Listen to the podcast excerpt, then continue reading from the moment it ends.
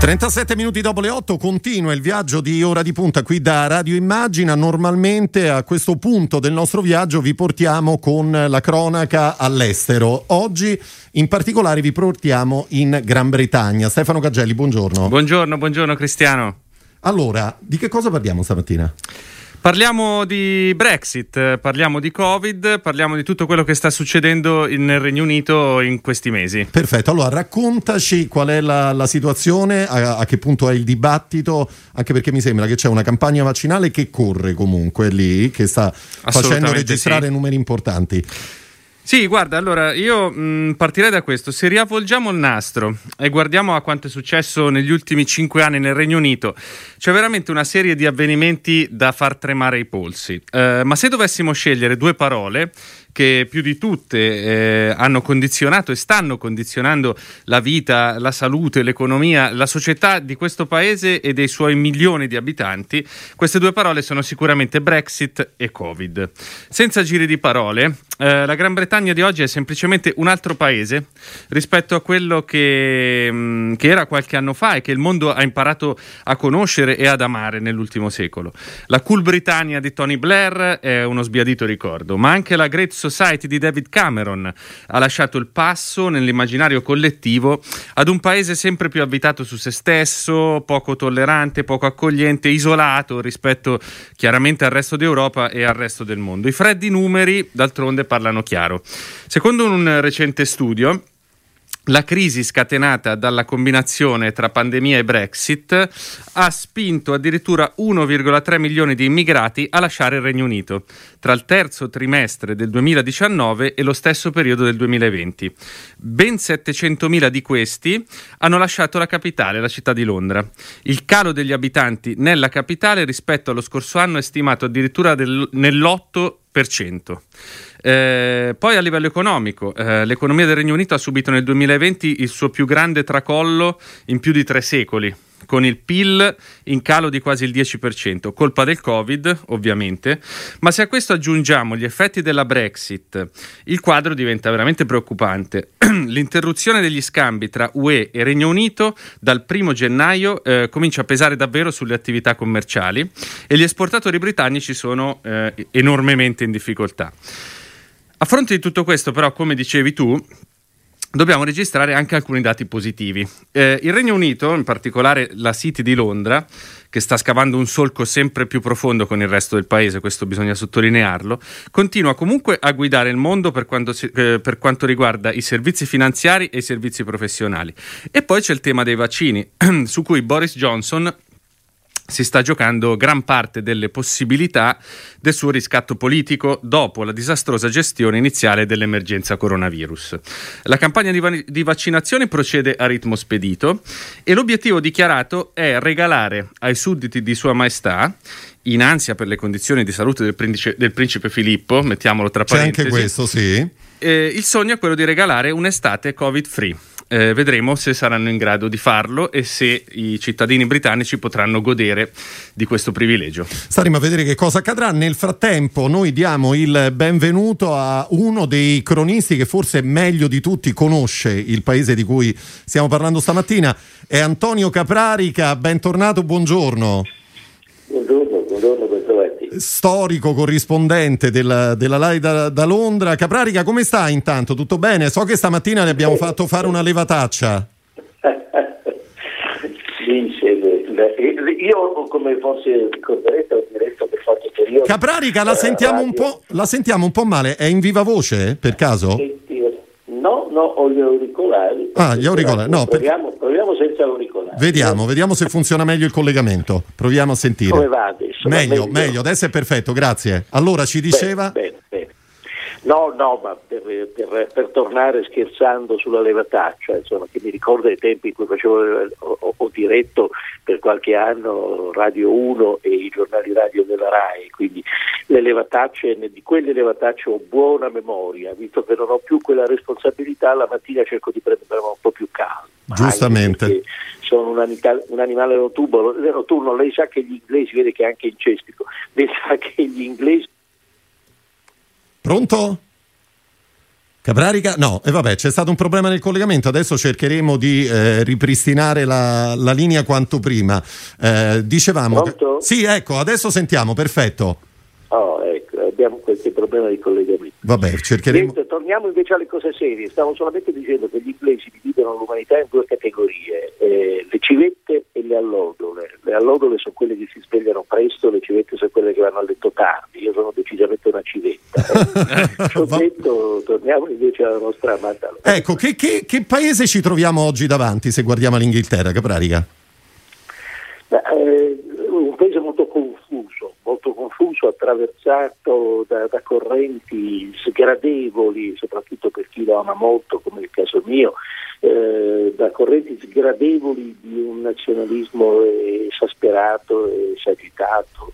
Eh, ad esempio su questa faccenda dei vaccini ci sono alcuni organi di stampa, anche tra i più autorevoli del paese, penso al Telegram, tanto per dirne una, eh, che hanno trasformato perfino il vaccino in un tema di gara nazionalistica contro gli ex fratelli europei o ex alleati o ex cugini, chiamateli come, come vi pare. Insomma.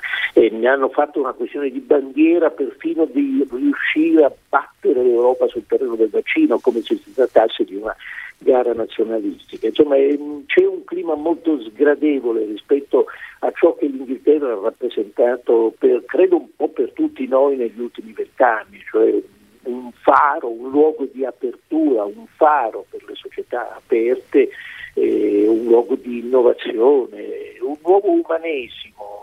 Quando noi dicevamo, lo davamo Londra per essere la città che lungo il Tamigi riusciva ad assietare 50 razze diverse e 300 linguaggi diversi. Ecco, vedevamo in Londra un, forse una specie di microcosmo eh, come ci sarebbe piaciuto o ci piacerebbe che fosse il mondo, aperto, aperto al confronto e non quell'isoletta che l'Inghilterra invece si avvia a ridiventare a dispetto della City. Tra parentesi, perfino la City sta pagando prezzo perché qualche giorno fa è stato segnalato giustamente che per la prima volta da 300 anni la Borsa di Londra ha superato in termini di volume finanziario delle azioni trattate la City, la Borsa di Amsterdam ha superato la City di Londra, quindi eh, è, una, è, una, situazione economica che non mancherà di pagare pedaggio alla Brexit anche sui terreni più delicati, delicati che sono quelli dei servizi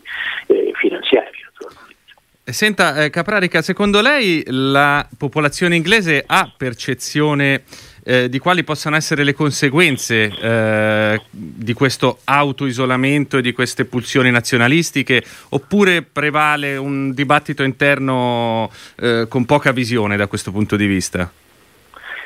Purtroppo eh, la risposta è l'ultima, eh, nel senso che intanto il paese è profondamente polarizzato eh, gli avversari della Brexit sono rimasti sulle loro posizioni e hanno preso dire, quasi un atteggiamento secessionista in patria. E i Brexit ormai eh, dominano, eh, dominano tra l'altro in tutti i partiti, insomma, ha colpito molto ad esempio l'atteggiamento del nuovo leader del Labour, eh, Starmer, che eh, nell'obiettivo di riconquistare il voto operaio del nord, che è il voto popolare d'operaio del nord dell'Inghilterra, che nelle ultime elezioni ha massicciamente abbandonato il Labour per passare con i conservatori, proprio spinto dalla, dalle pulsioni nazionaliste della Brexit, perfino il Labour si è dire, distinto per foga nelle, eh, nella, nell'approvazione del trattato di separazione rispetto all'Unione Europea.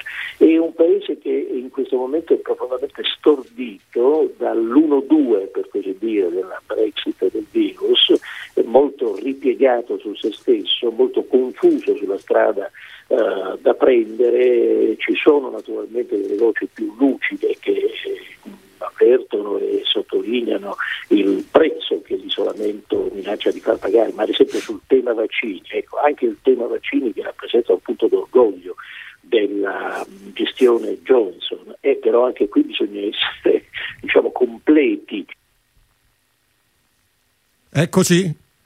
Evidentemente ogni tanto c'è la, c'è la linea telefonica che, che, ci abbandona, vediamo se, se Caprari è ancora in collegamento oppure, oppure dobbiamo richiamarlo. No, faremo in modo di, di richiamarlo perché stavamo uh, parlando appunto del, del tema... Eccoci, adesso, ecco, adesso risentiamo. Sì, eh, stava dicendo Caprarica. Ma dicevo sui vaccini, dicevo sì. che i vaccini, che naturalmente sono un fiore all'occhiello della gestione Johnson, però anche qui il quadro deve essere più completo nel senso che il gran numero di vaccinati, i 15 milioni di vaccinati, stiamo parlando di persone che hanno avuto, ricevuto una sola dose. Eh, in termini di eh, doppia dose, quindi di immunità più o meno completa, eh, l'Italia sta meglio, ne ha fatti di più di richiami del vaccino. E la strada, secondo tutti gli epidemiologi, virologi, eccetera, la strada intrapresa dall'Inghilterra è una strada estremamente rischiosa perché la, la, la, la, sola la prima dose, la seconda dose del vaccino viene data addirittura dopo tre mesi e, e, e, addirittura in alcuni casi si sta procedendo per via sperimentale all'inoculazione della malattia per vedere come funziona il vaccino, che sono insomma dei processi piuttosto rischiosi, ma una sola dose di vaccino rischia di selezionare, eh, pur non volendolo, le varianti più resistenti di virus, quindi rischia addirittura in prospettiva di peggiorare eh, la situazione. Ecco, quindi diciamo che questa confusione che domina il campo non risparmia nemmeno questo tema delicatissimo del vaccino. Senta, eh, Caprarica, una cosa mh, mm, sul, tornando a, proprio dal discorso delle mh, mm, conseguenze della Brexit, eh, secondo lei esiste il rischio paradossale, visto quello che è successo, che il regno esca disgregato da tutto questo processo politico e che quindi le pulsioni indipendentiste, secessioniste in Scozia e in Irlanda si traducano veramente in qualcosa di concreto? Ma come sapete, rispetto alla situazione irlandese, Johnson ha, avuta, ha avuto un'altra pensata delle sue, eh, che ricorda certi dibattiti politici italiani sul sì. ponte dello stretto. Insomma, sì. Di solito i politici quando sono in difficoltà si inventano ponti o tunnel.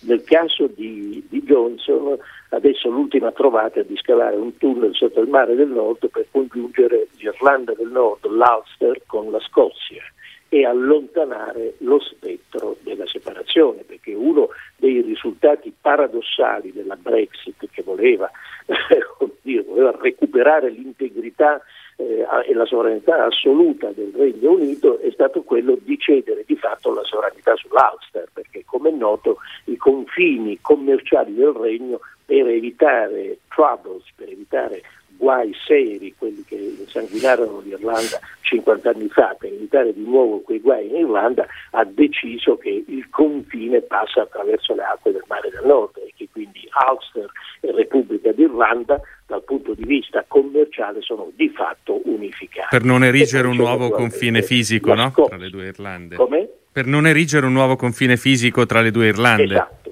che avrebbe naturalmente riaperto eh, o rischiato di riaprire le tensioni insomma, sanguinose tra la parte britannica dell'isola e il resto dell'isola. Quindi l'idea del tunnel dovrebbe significare o comunque dovrebbe garantire una unione anche fisica di queste due parti del regno che adesso sono letteralmente separate fisicamente. E poi c'è naturalmente la Scozia. Ma guardi, eh, Scozia, eh, oh, la situazione in Scozia al momento è la seguente, i sondaggi sono assolutamente trasparenti nello stabilire che la maggioranza degli scozzesi voterebbe nel caso di un referendum indipendentista a favore della secessione e della indipendenza.